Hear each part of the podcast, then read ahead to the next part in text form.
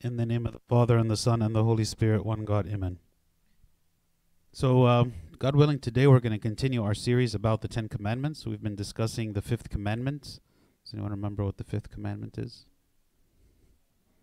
Uh, honor your father and mother. Good.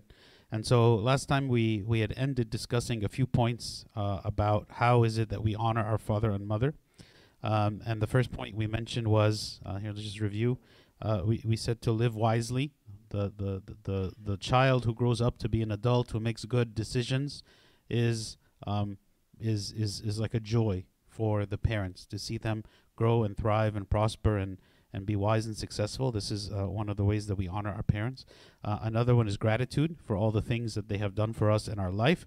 And we mentioned that even um, the imperfections that are in our parents, we have to balance them along with the good things that they have done. And if we balance the good things with the bad, we'll still find that there are many, many good things that we should be thankful for for our parents. Um, we also spoke about support, whatever the needs of our parents are. Um, just as they supported us as children and gave us um, our needs, we should also be supporting them, especially as they begin to get older. Um, and then we also spoke about love and respect and how there's different ways that we can uh, show love and respect to our kids. And I'm just going to continue along that, giving a, you know, another example. Um, King Solomon was an example of someone who showed love and respect um, to his mother. So even though uh, King Solomon was a king, of course, so the highest ranking on, on all of Israel, uh, but he still had respect for his mother. Um, so, so here uh, in First Kings two nineteen it says Bathsheba therefore, so Bathsheba is the mother of Solomon. Bathsheba therefore went to King Solomon to speak uh, to to speak to him for Adonijah, and the king rose up to meet her and bowed down to her and sat down on his throne and had a throne set for the king's mother, so she sat at his right hand. So we see that even though he was the king and all people would bow down to him, and yet when he saw his mother come in, he is the one who bowed down to her. And the reason, again, is because he showed great gratitude for her as the one who nursed him, the one who bore him, as the one who raised him. Um, and so, of course, this is another way of showing love and respect. Um, also, um, obedience and submission is another way that we honor our parents. Um, so, to honor the parents means like that we acknowledge that they are of a higher rank and status and worthy of dignity. And this is something that is really lost on the generation of today here in the West, um, the idea of obedience and submission. Um, you know, you'll find like kids they're calling their parents by their first names, um, which which you know someone might question. It's like, well, what's really wrong with that? Calling my parents by my first by their first name. What it, what it does is it places the, in the mind of the child, it places the child at the same level as the parent.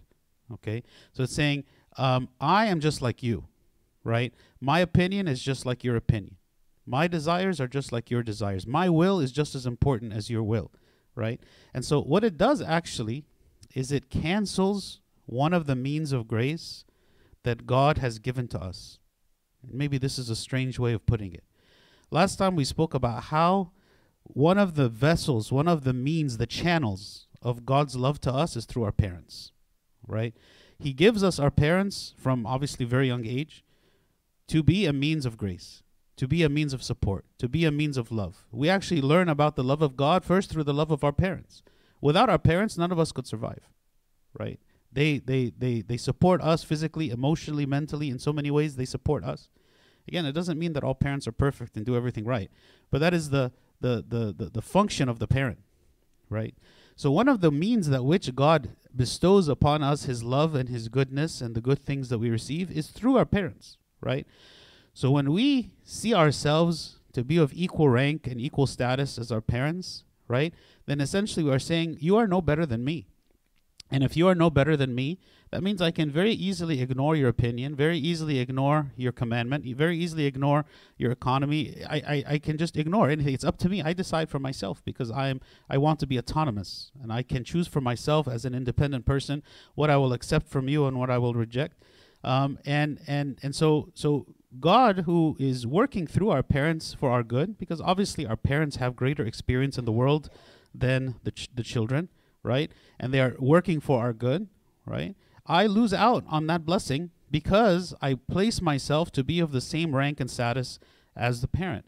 And so, all throughout the scripture, it's very clear that, that the children, even adult children, look at their parents as being worthy of dignity and honor and they submit to them, right? They are seeking their blessing. Like in the example of Jacob and Esau, you know, both of them are like quarreling, wanting the blessing of Isaac, their father. I think nowadays, if something like this happened, like nobody would care.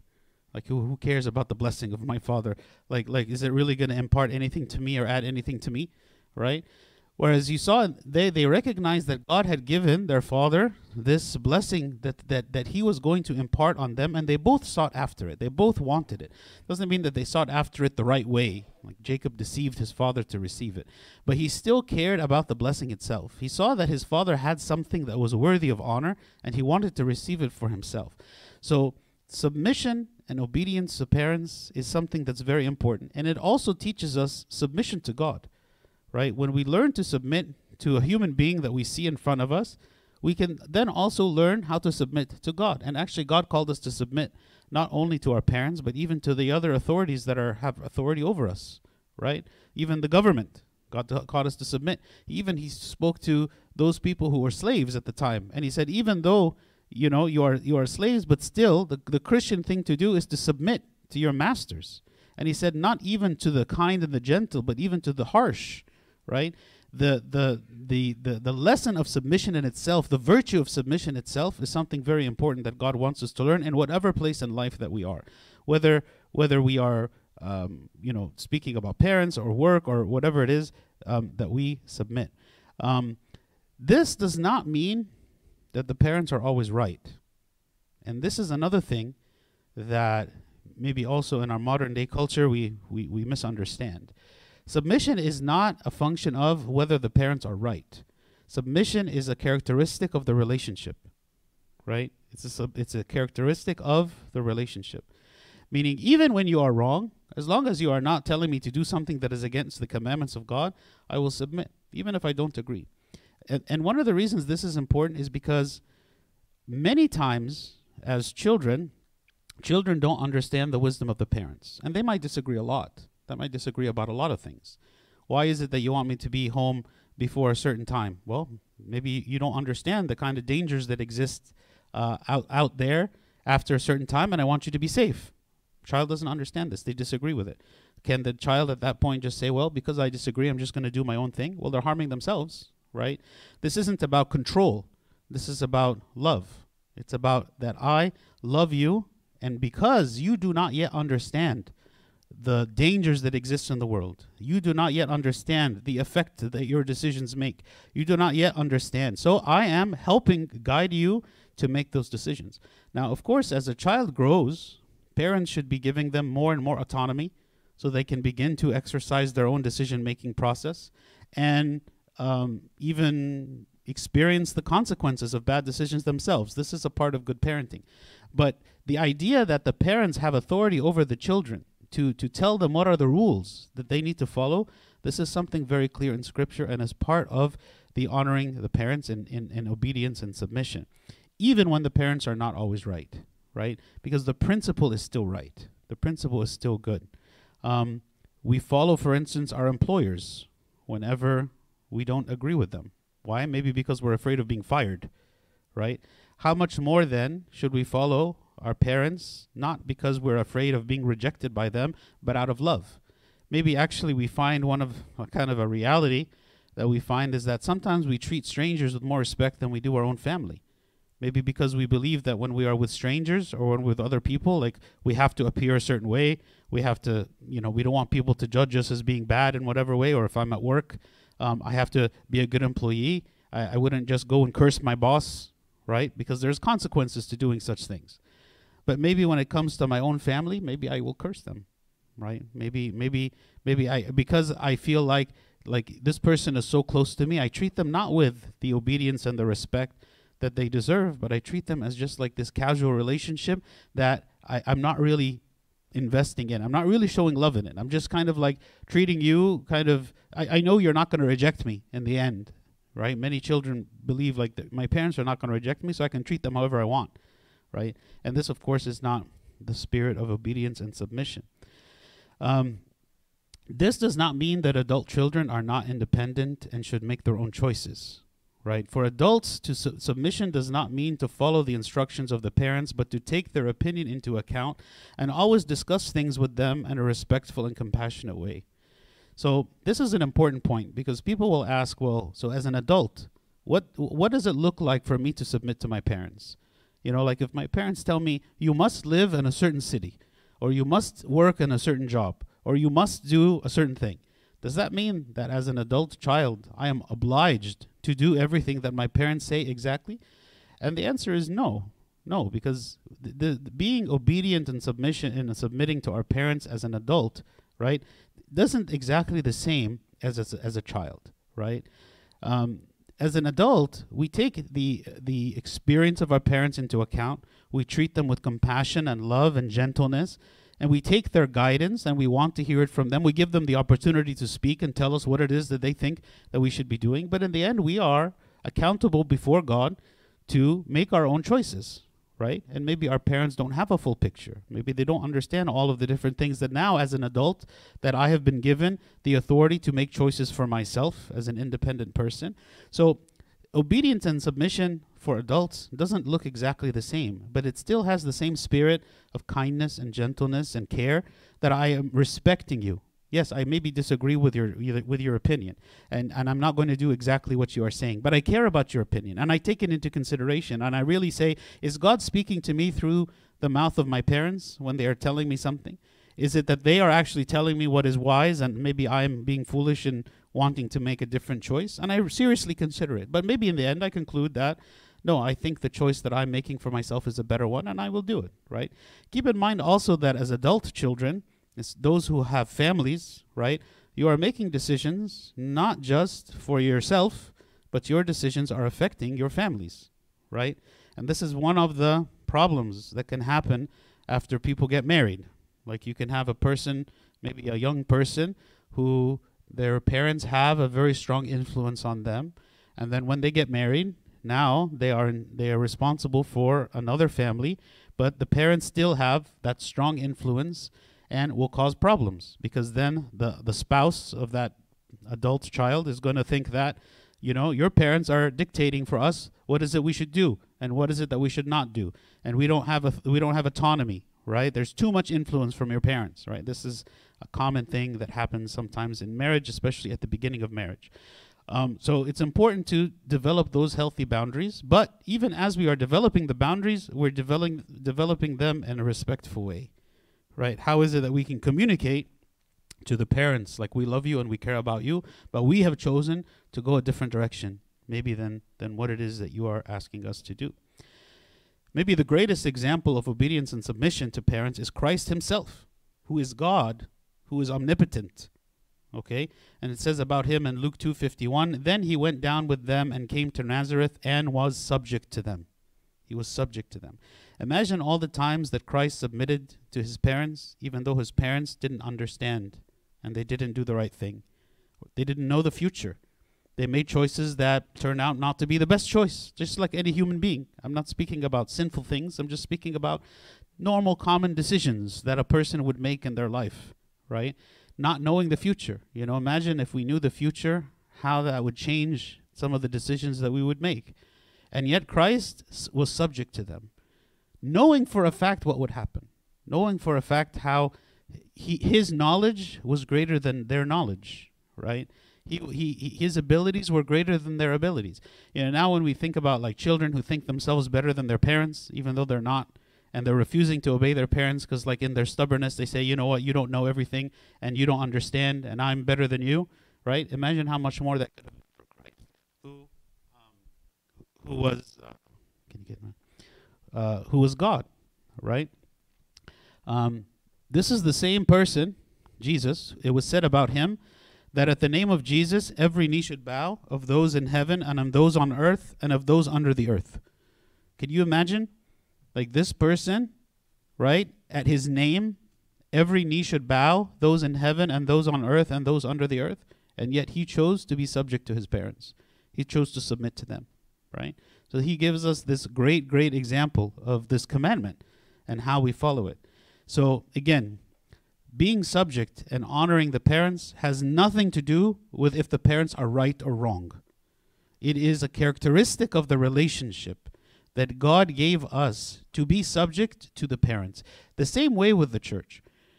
Because some people they will think in their mind, well, I disagree with what the church is saying, right? I disagree with what the clergy are teaching. I disagree with the economy of the bishop. I disagree.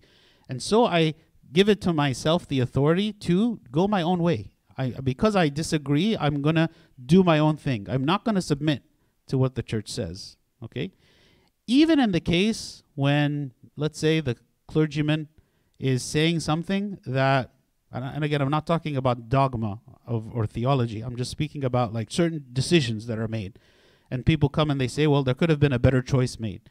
Even in the cases where there really could have been a better choice made, what is the outcome of of the disobedience and the lack of submission? Well, in the end, it causes division in the church, right? It causes division. Because if everyone were to take it upon themselves to do what they think is the best thing, well, then no one would agree right? And there would be different factions. And this is what happened in the church of Corinth. And when St. Paul was speaking to the Corinthians, he said, Some of you are following Paul, some of you are following Apollos, some of you are following Peter, some of you are following Christ. And there are all these factions because people didn't agree on what is it that they should do, and everyone picked for themselves the teacher that they wanted to follow, and they said, I will follow this person, right? Whereas the spirit of obedience in the church is the church comes and declares something and maybe like what the church is declaring like so we are coptic orthodox so we follow the coptic orthodox patriarch right? Maybe there are other uh, orthodox churches that have different patriarch maybe they have different system right? Like we have for instance a certain fasting rule. Uh, other churches have different fasting rules. Some more and some less right? Um, just like you could have a kid who grew up in a family where his bedtime was 9 p.m.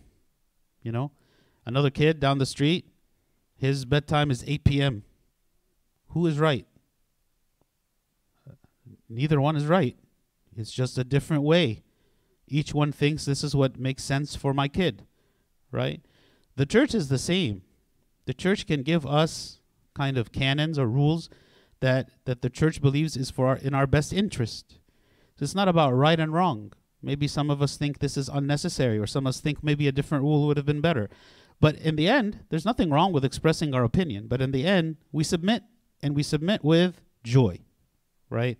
Because there is a way to submit with, with joy and with contentment and with trust, even though I disagree, but I trust.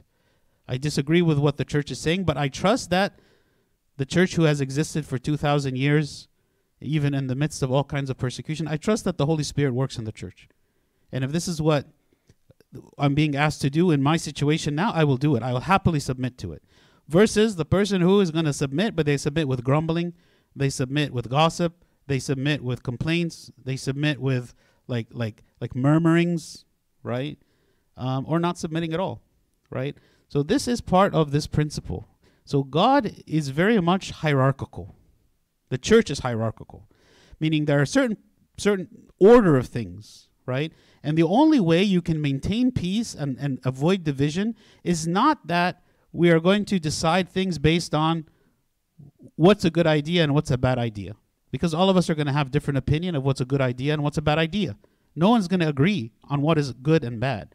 And there's nothing wrong with having debate about it. We can talk about it. But in the end, God said, here is the order and the hierarchy of authority, right? And so we follow the authority, and this is a guarantee against schism against division, against chaos, right? And so, yeah, maybe we are in a family that is very strict and we have to go to bed at 7 p.m.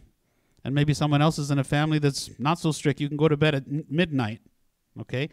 But in both cases, right, it should be that that system is made for the well being of, of the people, and we find ourselves here, okay? So just like a child who's unhappy with their bedtime is not going to leave the house and go to the neighbor's house and say, "Can I be your kid instead?" because they want to go to sleep later, right? We say, "Okay, this is this is what God has uh, was has, has allowed for me." And I make the best use of it. And I say, God, how can I benefit from this system? And maybe, and to pray and ask God, God, show me the wisdom of this system. Show me the wisdom. Like when we speak about when we're getting ready to fast for 55 days, I spoke in the sermon about many different types of attitudes that people could have toward the fasting. You know, that we should ask God, God, give me a good attitude toward fasting. Help me to understand it and help me to participate in it and help me to benefit from it. Don't let me look at it with grumbling. Don't let me look at it kind of being like upset. Why is it the church is telling me to do this? It seems excessive. No, instead I say, God, help lift up my spirit so that this becomes joyful. So this becomes something that I enjoy doing. But even if I'm not yet at the point where I do it effortlessly, really, because the fast is never going to be effortless, um, to do it with the right heart and the right spirit and a spirit of submission. I will submit because the church has asked me to do this. So even if I'm not 100% convinced of it, and even if I say, you know, what is what benefit am I gaining from this? Tr- trust that there is a benefit, even when we don't know it or see it or identify it or realize it immediately, right? And I trust that the church understands this. This is something that's important for us to do. So again, this is the spirit, the hierarchy right? Ultimately, God, of course, is at the top of this hierarchy, right? But God has appointed various people to be responsible for different things. This includes also in the secular world, like our boss at work. My boss at work is um, responsible for the work that I am doing, and it is his in, in his authority to direct me in what way he wants me to work. And even if that work is kind of ridiculous, I mean, I believe me as a as a layman, I was put in many situations in my work where I had to do many ridiculous things, right? Like that I according to my own understanding, they were kind of ridiculous. There were things that I didn't agree with, there were things that I felt were not the best way, but I was still obliged to do it. And I can't say that I'm without sin and, in accepting it joyfully, right? But but in the end, that is all we are called for, right? If I am placed under the authority of someone, whether it be a boss, whether it be the government, whether it be my parents, whether it be the church, whatever it might be, the only way to maintain peace and unity is for this hierarchy to be preserved. Because if each person, again, takes it on themselves to argue and quarrel and fight and divide, then all there will be is chaos and confusion, right? And maybe this is what we see in our society that's causing re- literally the breakdown of our society now is because this has been completely lost. It's been lost in families, it's been lost in the government. We don't respect our government officials. I mean, we really don't. And that's not to say that the government officials um, haven't done anything wrong. That's not to say that they are great and wonderful and we really respect all that they're doing. No, maybe we totally disagree with what they're doing. But there is a difference between disagreeing with their actions versus disrespecting the office right? Disrespecting the office. I mean, I remember a day when I was a kid when people would look at the president with respect. Say, wow, I, I respect the president. I can't even imagine that today. Or who would even think that that's a virtue today? Maybe people would think that that's foolish, right, today. But we see that same spirit playing out in any kind of organization. You know, people disrespect their boss at work, right? People disrespect their parents. People disrespect, right? So the the part of the way that the devil is attacking our culture, our society, our families is by injecting this culture of disrespect, lack of obedience, lack of submission at every level of society, which then causes constant war. Just constant war all the time. Social media is the the kind of like the, the means and the channel by which this war is waged. That we see constant disobedience and disrespect at all levels between all people all the time right? And so, of course, you can't have unity. Even the, the premise of having some kind of organization, whether that organization is the church, the family, the government, means that there has to be unity. And again, unity doesn't mean agreement about everything. Those are not the same things, right? Unity means that there is a common goal, there is a common respect, a common love, there is maybe communication that we have with one another, but it doesn't mean that we're always going to agree about the final way that we should go. But it is submission to the person or group that is ultimately responsible for making those decisions. So in the government, we ultimately say, well, we've placed our the authority of the decisions that are going to be made upon the government. Of course, the government sometimes asks us to do things against God's will. against God's command, and I'm not saying that we follow that. But in many ways, we are called to follow. We're called to pay our taxes. We're called to follow the secular laws, right? Um, when it comes to the church, again, there is submission to the church in the family, right? There is submission to the parents who are the ones that God has given authority, right? For us to follow them. We see another example of perfect obedience between Isaac and Abraham, right? Think about Isaac and Abraham.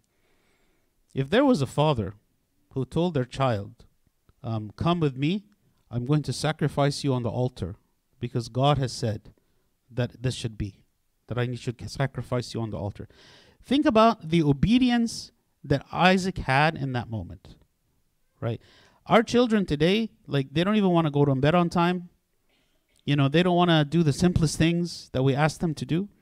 But think about this obedience and submission that Isaac had.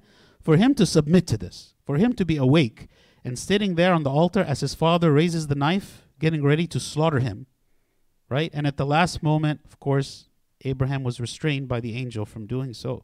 But this is a perfect example of submission. I'm not saying that our children should be okay with something like this if this were to happen today, right? But I'm saying it teaches us the spirit of submission that even though you are doing something that makes no sense to me, even though you are doing something that I can't comprehend or understand and even seems evil, right? But I will follow you because I trust who you are.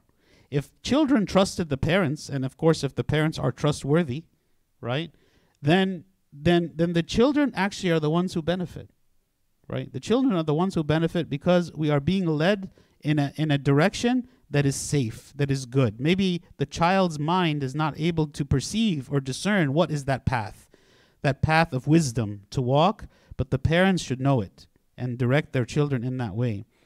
Um, Another example is the daughter of, of Jephthah, who delivered herself to her father to fulfill his vow. This, of course, was a very foolish vow that this judge, Jephthah, made, um, where essentially he was going to sacrifice his daughter. It was a very foolish thing, right? But what I want to mention here is his daughter, um, his daughter accepted it. His daughter accepted it from him. Also, there was another group of people called the Rechabites. Okay, uh, we can just read about them. Um, essentially what they were was there was this man named Rechab, and he said, All of my lineage, all those who are my descendants, um, we will drink no wine, uh, uh, and we will live in tents. This is what he decided. And even generations after his, his life, even after he died, generations afterward, they still submitted to the word of their ancestor, and they drank no wine, and they lived in tents. Um, and, and, and this was, again, a, an example of submission. You know, someone could very easily have said, Why do we need to follow the instructions of this man that we've never even met generations ago? Why is it we should even follow him? And yet we see in them, like that they dwelt in tents and they obeyed him according to what he said. So, what are some of the characteristics of obedience? One is obedience without grumbling. As I mentioned before, sometimes we obey but with a lot of grumbling. We obey but with rolling our eyes. Um, we obey, but with passive aggression. We obey, but make it clear that we are really upset, and we find whatever way to communicate that, right? That is not the true obedience or the honoring of the authority, right? Obedience while trusting God. And this is the point, I think, with the idea of obedience and submission. God is the one who rewards. Remember when we said the the in the fifth commandment honor your father and mother and then there was a reward god gives the reward when god sees our heart as being a heart of submission god is the one who rewards even if the direction we are going even if the thing we were commanded to do is not the best is not the the right thing to be done is not the good choice to be done but god blesses us because of the spirit of submission right so when i am obeying the authority Think of it as I am obeying God. Of course, I'm not talking about obeying things that are against the commands of God. But think about it this way whenever I am obeying the authority, it is like I'm obeying God. And from God is the reward, right?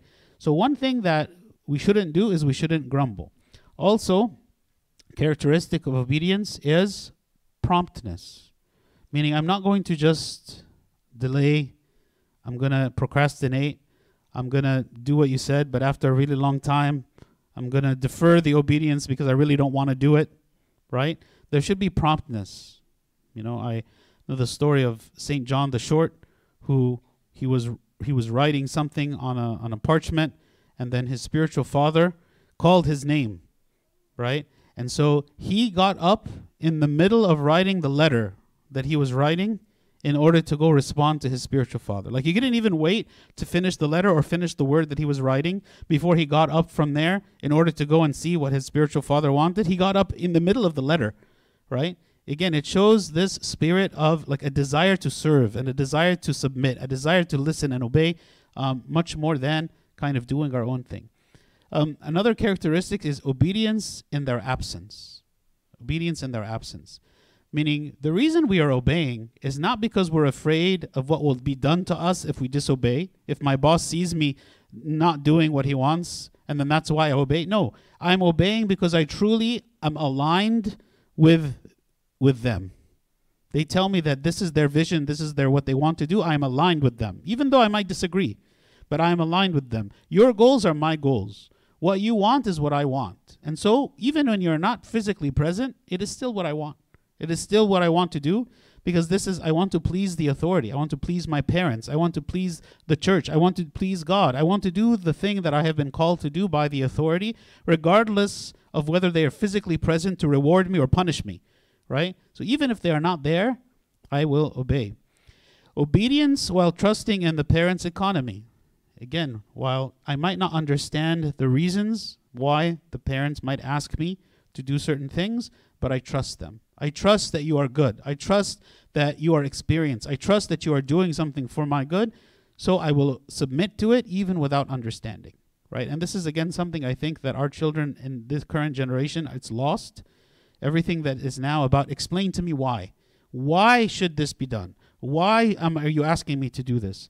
And I'm not saying that there's no value in explaining because we also want our children to understand how to think and how to, you know, r- reason about why we do certain things. So I'm not saying that it's wrong to explain, but that spirit of why, why, why all the time, like saying, I will not obey you unless I am convinced, right? This is not the spirit of obedience. The spirit of obedience is, I will follow you no matter what.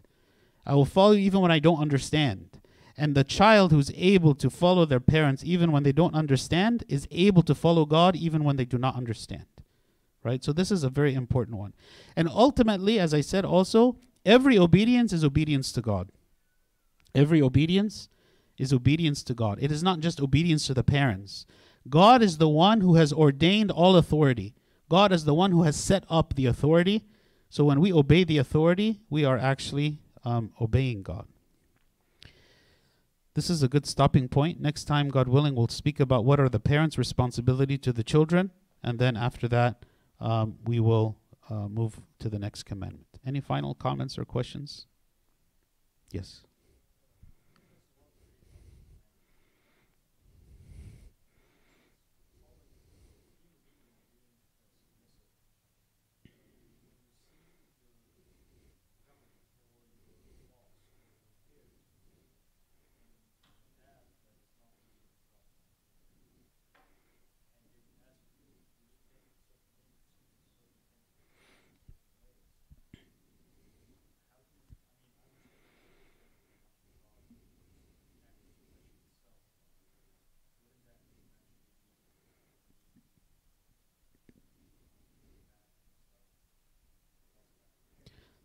So it's important for us to differentiate between what is within the authority.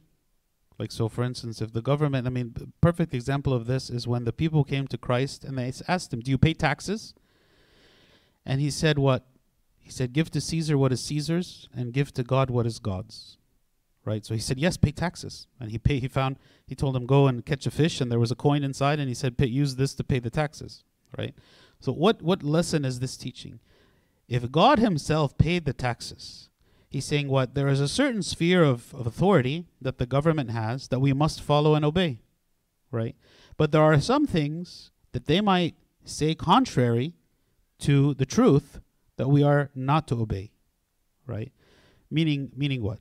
like if the if the government were to come to the church and say, for instance, unless you practice same-sex marriage, you are going to lose your nonprofit status and you're going to have to pay taxes because all the church benefits from the nonprofit status doesn't have to pay taxes.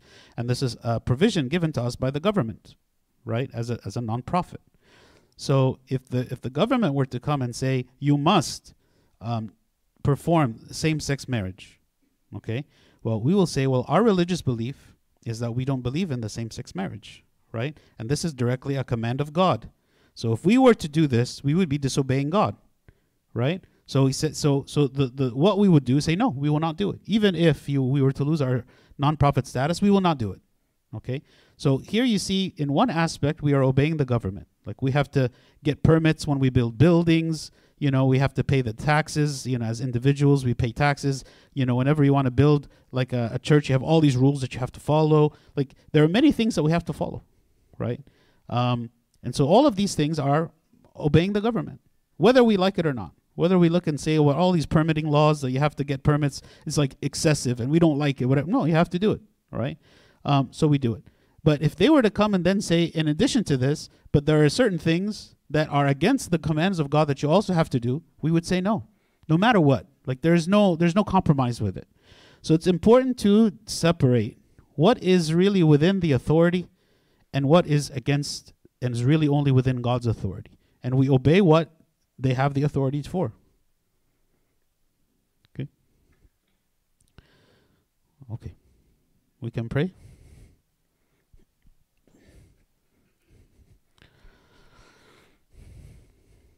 In the name of the Father, and the Son, and the Holy Spirit, one God, amen. We thank you, O Lord, for this day. We ask for your blessing, and we ask, O Lord, that you instill within us a spirit of obedience and submission, so that we can, O Lord, submit to you and submit to all the authorities that you have placed in our life, not, O Lord, for the sake of those authorities themselves, but because any obedience to them is obedience and submission to you. We ask, O God, that you give us the spiritual strength during this coming great fast, and that we benefit, O Lord, from the fast, and we learn, O Lord, the spirit of humility and spirit of submission and obedience, and help us to grow, O Lord, in our prayer and reading, and to draw closer to you, and to feel your presence more deeply in our lives day by day.